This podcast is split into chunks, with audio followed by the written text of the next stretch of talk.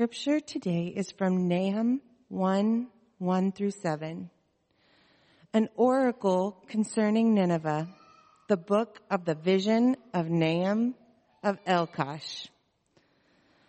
The Lord is a jealous and avenging God. The Lord is avenging and wrathful. The Lord takes vengeance on his adversaries and keeps wrath for his enemies. The Lord is slow to anger and great in power, and the Lord will by no means clear the guilty. His way is in whirlwind and storm, and the clouds are the dust of his feet. He rebukes the sea and makes it dry he dries up all the rivers. Bashan and Carmel wither. The bloom of Lebanon withers. The mountains quake before him. The hills melt. The earth heaves before him. The world and all who dwell in it. Who can stand before his indignation? Who can endure the heat of his anger? His wrath is poured out like fire and the rocks are broken into pieces by him. The Lord is good, a stronghold in the day of trouble. He knows those who take refuge in him. The word of the Lord.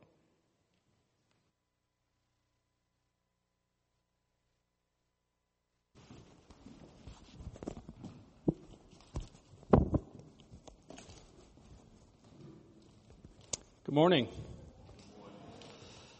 Well, as the kids are being dismissed, you can turn in your Bible to the book of Nahum and the scripture that we just heard read. Thank you, Faith, for reading that. You've probably seen in movies or read in history about the gladiators of ancient Rome and the, their games in the Colosseum. These games that they played, they were slaves or prisoners or professional fighters, and they would fight often to the death. And the winner would stand over his defeated foe, weapon in hand, but he would often wait to deliver that final fatal blow. Because he would look to the crowd to see what the crowd wanted him to do. What would be the crowd's response? Did they want the victorious gladiator to show mercy and let him live? Or that day, were they in the mood for blood? Well, this was shown in the award winning movie Gladiator, starring Russell Crowe.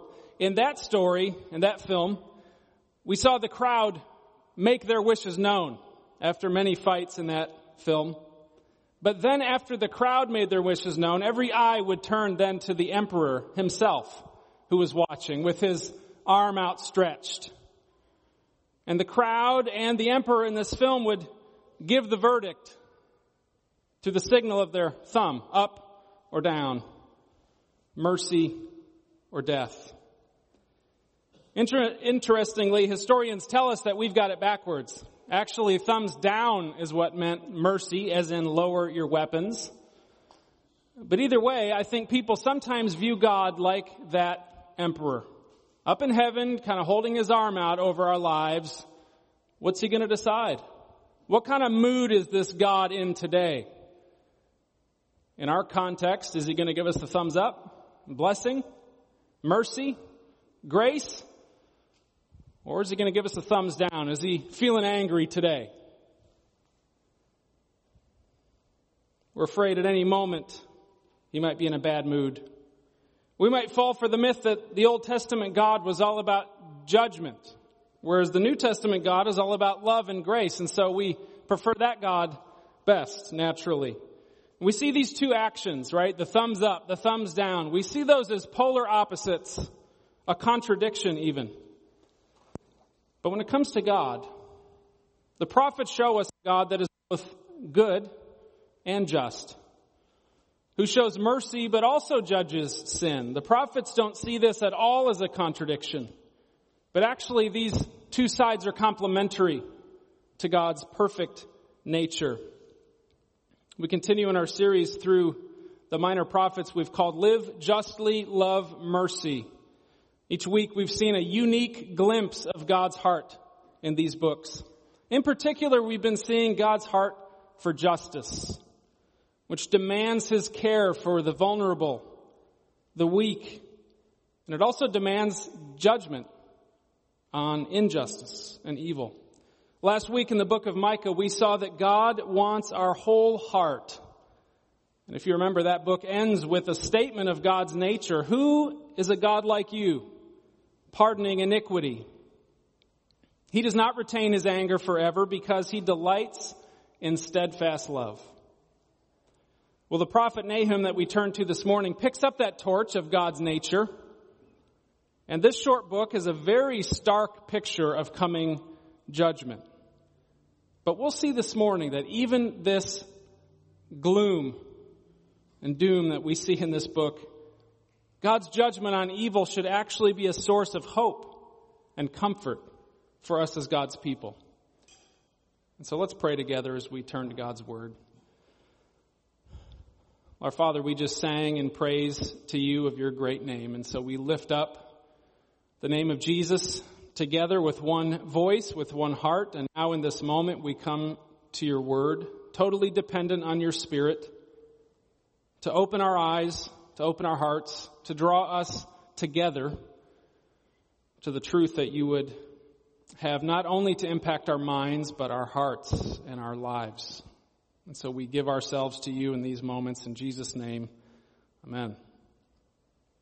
So let's open now to the book of Nahum to the very first verse. Nahum 1 and verse 1. An oracle concerning Nineveh. The book of the vision of Nahum of Elkosh. So this opening verse, as many of the minor prophets do, they have the first verse that sort of sets the scene, the who, the what, and the why. So the prophet is Nahum, and all we really know of this guy comes from this verse. His name means comfort or consolation, and if you've read this book before, that might seem a little ironic to you. But I want you to hang on to that idea of comfort because it's actually going to be crucial to the way that we understand and apply this book. But he's from Elkosh, and it's not known exactly where that was. There's been lots of suggestions thrown out. Some think it wasn't that far from Nineveh. In modern day Iraq, there's a synagogue at, Al, at Alkosh that's claimed to belong to the prophet Nahum. But some think he was from southern Judah, even Capernaum. If you remember, that's where Jesus would do much of his ministry. Capernaum is from the Hebrew kafar or town, so kafar Nahum, town of Nahum. It's an interesting possibility, but we can't know for sure. What's important though is his message, which he calls an oracle. And that just means a prophetic saying. Here in this book, these oracles are poetic. Poetic judgments pronounced against, in this case, Nineveh, the capital of Assyria. We know the destruction of Nineveh happened in 612 BC, and it seems Nahum prophesied not too long, maybe even a few years before this event. If you've been keeping up with our series, the city of Nineveh should sound familiar to you, because of course that's where God sent Jonah to preach. And that's it. The city, as we saw in Jonah a couple of weeks ago, the city of Nineveh repented of their evil and injustice, and God showed them mercy. But Nahum shows that the following generations not only picked up the evil that their people had done, but and repeated the sins of their parents, but it got worse and worse somehow. If you remember, Assyria was one of the most violent and cruel and wicked and unjust empires in all of human history. And God showed them even mercy. God even sent them a Hebrew prophet God delayed his judgment for so long, but the prophet Nahum finally comes along to say, now's the time for judgment. Judgment is going to fall at last on Nineveh. In other words, this is the message Jonah wished he got to preach. He wished he could have said something like this. Nahum's writing is dark. At first it seems like it's only doom and gloom, but as we dig a little bit deeper, below the surface, we see Nahum revealing the nature of a sovereign, all-powerful God. And if God is truly just, To bring deliverance from oppression will of course mean that God has to deal with the oppressor. So let's not dismiss Nahum as just death and destruction that we'd rather avoid. Because bad news for the oppressor is actually very good news for the oppressed. It's very good news for everybody else. Think of Adolf Hitler in his final days, hiding in his bunker, hearing the news of the impending fall of Berlin. That's some very bad news for Adolf. But it's very good news for the rest of the world. And that's what's happening here in the book of Nahum. Unlike Jonah, Nahum wasn't sent to preach to Nineveh. Nahum wrote these words for God's people in Judah. So the purpose of this book isn't to spread fear and doom and gloom. It's actually to give comfort. In verse 1, these oracles of Nahum are called a book. This is the only prophetic book to actually call itself a book. And that's significant because rather than being a collection of sermons like many of the prophets are, this book likely started out as writing. Maybe even being circulated as something like an underground pamphlet during the times of Assyrian persecution. See, context changes everything. Context changes everything. This news of coming judgment on the unjust meant God's deliverance of his faithful remnant. And this book carries the same force for us today. Nahum speaks to all human suffering at the hands of evil. God's treatment of all violent empires and world systems. This, Nahum says, is how God runs the world. Though it seems like evil has its way for a time, God won't let it endure. And that is very good news. And so that frames how we look at this book. So with that in mind, let's dive into these verses a little bit. Let's look again at what we just heard in the scripture reading, but now with this context of comfort. Remembering God's goodness and judgment are not contradictions, but they both work together in God's nature. So look again at Nahum chapter 1 and verse 2. The Lord is a jealous and avenging God. The Lord is avenging and wrathful. The Lord takes vengeance on his adversaries and keeps wrath for his enemies. The Lord is slow to anger and great in power, and the Lord will by no means clear the guilty. His way is in whirlwind and storm, and the clouds are the dust of his feet. If you only read verse 2, we might miss the point. We might think God is only angry and wrathful. That's just who he is. Now verse 2 is true of God, isn't it? But it's far from the complete picture. We need verse 3 to enter into the equation. Yes, God is angry at sin, but he's slow to anger. And we need to hold those, both of those truths together. And we see that, of course, with Nineveh. An empire, if there ever was an empire that deserved God's wrath, it was this empire. And yet God was gracious. God was merciful, sending a Hebrew prophet to them that they might repent and be spared. And then he gives them another century, generation after generation, to repent. As Peter writes, God is not willing that any should perish. God is patient. He wants everyone to come to repentance and find his grace. That is God's will. But if that mercy is refused, if that injustice persists, then a truly loving and just God must deal with evil. Verse 3 is a quote from Exodus 34. In Exodus, this is when Israel made a golden calf. Remember while Moses was up on Mount Sinai? God himself passes before Moses, reveals just a little bit of his glory, and God says these words about himself. The Lord, the Lord, a God merciful and gracious, slow to anger, and abounding in steadfast love. Remember we heard that in the book of Jonah. Keeping steadfast love for thousands, forgiving iniquity and transgression and sin, but who will by no means clear the guilty. See, mercy and judgment. Grace, justice, held together perfectly in God's nature. Now this is really hard for us to put together, isn't it? We rarely see it lived out in people. We see mercy, we see love sometimes, but hardly ever do we see anger, do we see wrath worked out well do we? Some of us live with the scars of an angry or wrathful parent or caregiver. Maybe they flew off the handle. They were quick to judge everything you did harshly.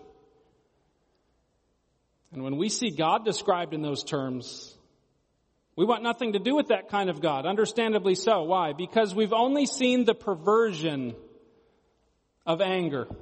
We've only seen the perversion of wrath, not the real thing. So we have to be very, very careful not to ascribe to God those things that we see on our own hearts and those things that we see in others when it comes to these aspects of his nature. See, unlike us, God's judgment, as one author writes, is never based on a whim like ours. It's never based on uncontrollable anger, but on God's unchangingly holy nature. In other words, God always responds perfectly to any situation, never too much, never too little. And I can't relate to this. As a parent, I feel like I struggle every single day trying to find the right combination of grace and discipline to bring up my kids, to guide them. And so often I get it wrong and I find myself telling them that. Hey, kids, dad needs Jesus just as much, if not more, than you do. But God doesn't have that problem. God always acts perfectly in every situation. Whether he's showing mercy, whether he's bringing judgment, it is the right and perfect thing to do. This word avenging has the idea of continuous activity, as in God is always about the work of justice in the world. And even this idea of jealousy, which again is always bad in our hearts, is a very positive thing with God. He alone is God, so He has the right, and He is right, to not tolerate rivals. And this word means not only jealous, but zealous. God is zealous about His own glory. God is zealous for the well-being of His people. This section in this book is an acrostic poem, meaning each line in the Hebrew starts with another letter of the Hebrew alphabet. And an acrostic usually represents completeness. While Nahum certainly isn't telling us everything about the nature of God, he is giving us a true picture that God's people at this time and we today need to see. A God who is all powerful, a God who is sovereign, and a God who is coming to their rescue. So again, these are fearful words for the oppressor, but very, very good news for the oppressed. So to us today, this should be a comfort. These words. Look at verse 4. He rebukes the sea and makes it dry. He dries up all the rivers. Bashan and Carmel wither, the bloom of Lebanon withers. The mountains quake before him, the hills melt. The earth heaves before him, the world and all who dwell in it. Who can stand before his indignation? Who can endure the heat of his anger? His wrath is poured out like fire and the rocks are broken into pieces by him. The Lord is good, a stronghold in the day of trouble. He knows those who take refuge in him. Make up your mind, Nahum. Don't you want to say that after reading these verses? I mean, is God wrathful or is he good? What are you trying to say, Nahum? And Nahum responds, yes. Nahum shows us a God who comes out like a mighty warrior against evil and injustice and defending his people. So yes, for Nineveh, judgment is coming. It's a sure thing. So he concludes chapter 2 with the words, I am against you. He repeats those words in chapter 3, I am against you. Are there any more chilling and terrifying words to hear from God? Like an emperor in the Colosseum giving the signal, the time for mercy is past. Judgment is coming. Flip to the very end of the book of Nahum. Look at the last two verses chapter 3 verses 18 and 19. Your shepherds are asleep, O king of Assyria. Your nobles slumber. Your people are scattered on the mountains with none to gather them. And there is no easing your hurt. Your wound is grievous. All who hear the news about you clap their hands over you. For upon whom has not come your unceasing evil? If you remember a couple of weeks ago, the book of Jonah ends with a question too. There it was God reasoning with Jonah saying, shouldn't, should I not show mercy to this great city?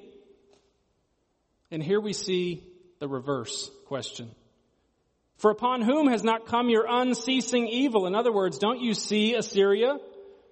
That it is very right and fitting. Don't you see why people will clap and celebrate at your downfall? Am I not right to bring judgment? And again, we have to agree with God's question. Yes, God, you always do right. You were right to show mercy to Nineveh over a century before this, and now, yes, God, you are right. You are good to bring judgment. And this is the God that we take refuge in. This God of all power, this God of perfect justice and perfect love. So flip back to chapter 1. One more time. Chapter 1 and now verse 15. Remember this whole book is the context of impending judgment against Nineveh. So in this context of judgment, look what he says in verse 15. Behold upon the mountains the feet of him who brings good news, who publishes peace. Peace. Remember, this is like the news of the fall of a terrible dictator. This is celebration time. Now there finally can be peace. And this book is about the fall of one specific evil empire, but it points ultimately to the end of all evil. The complete fullness of peace that is yet to come. And if this verse 115 sounds familiar, it's because the prophet Isaiah will quote it later to announce the return of exiles from captivity in Babylon. And the apostle Paul will quote it again in the New Testament to point to proclaiming the ultimate peace found in Jesus Christ. Because again, while Nahum's message of judgment is meant to bring comfort and hope, it's not the whole story. As all the minor prophets do, they point forward. The same God who acted in history to overthrow Assyria is the same God who would send his son in the perfect culmination of mercy and judgment. Jesus coming for us most fully expresses God's nature and God's character. God's wrath being poured out on the sinless Savior. So God's love and mercy could be poured out, could be freely offered to all people. You see, Christ's death and resurrection was the final nail in the coffin of evil. And while we still experience its effects here and now, the resurrection is the promise that just as surely as Nineveh was destroyed, so too will all evil and war and death come to an end. The apostle John orients our future hope at the end of the book of Revelation this way. He will wipe away every tear from their eyes and death shall be no more. Neither shall there be mourning, nor crying, nor pain anymore, for the former things have passed away. And by faith, we celebrate that reality right now as believers. We can live out a taste of that perfect peace in our relationships with one another as we wait for its completion when Christ comes again. So to the wicked, to the unrepentant, evil oppressors, in history, God says, I am against you. Your days are numbered. But in the gospel, the ultimate good news, God says to all people who will receive it, I am for you. I am for you. See, our limited minds, we can't understand the ways of God and how all of this fits together. We're tempted to believe God is just angry at us and wrathful all the time. And Jesus said, if you want to see the Father, if you want to truly know what God is like, you look at me. If you want to know what God is really like, look at Jesus dying on the cross for you. If you're here this morning, if you're watching online and you don't know Jesus Christ as your Savior, this is your invitation to see your need for forgiveness your desperate need to be reconciled with your Creator. But this is the God who said, I will take care of their sin myself. Jesus will die in their place so I can pour out my grace, so I can pour out my mercy. And so our right response is to believe, to receive that grace that is ours in Christ. And for the believer, as we consider and maybe wrestle with how to apply this very old, maybe strange book, let's give thanks for God's nature. The great name that we sang about this morning and celebrate together, let's give thanks for who God is, His perfect goodness, His perfect justice that will not let evil stand. And let's take comfort. Remember, like Judah in their time of persecution and oppression, the hands of Assyria passing around the scroll of Nahum to remind themselves what's true. Let's take the Word of God seriously today. As we face the hopelessness that is everywhere in our world right now, the despair,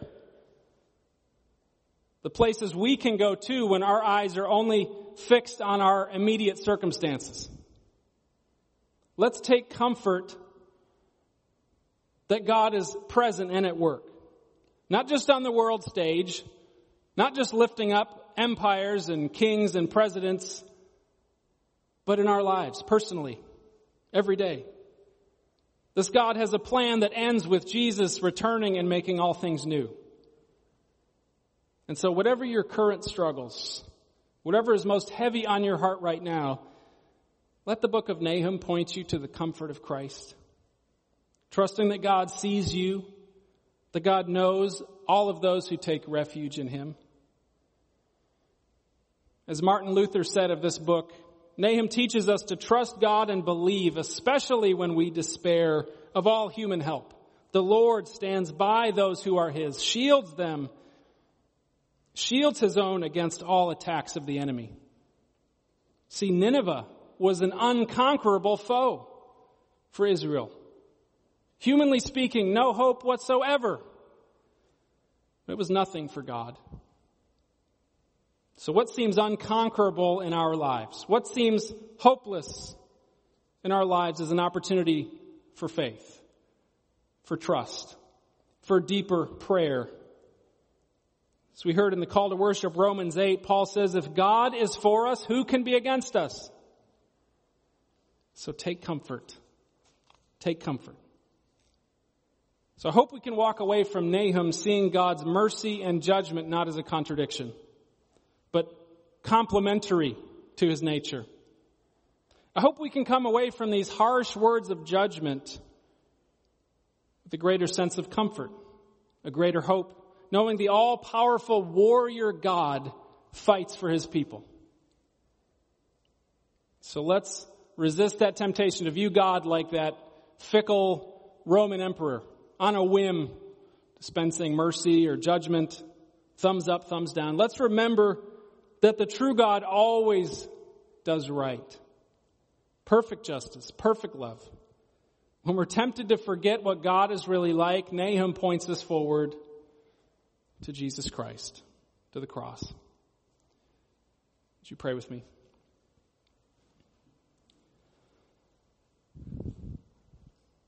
Our Father, we give you thanks for your perfect nature, your perfect justice, your perfect goodness and love.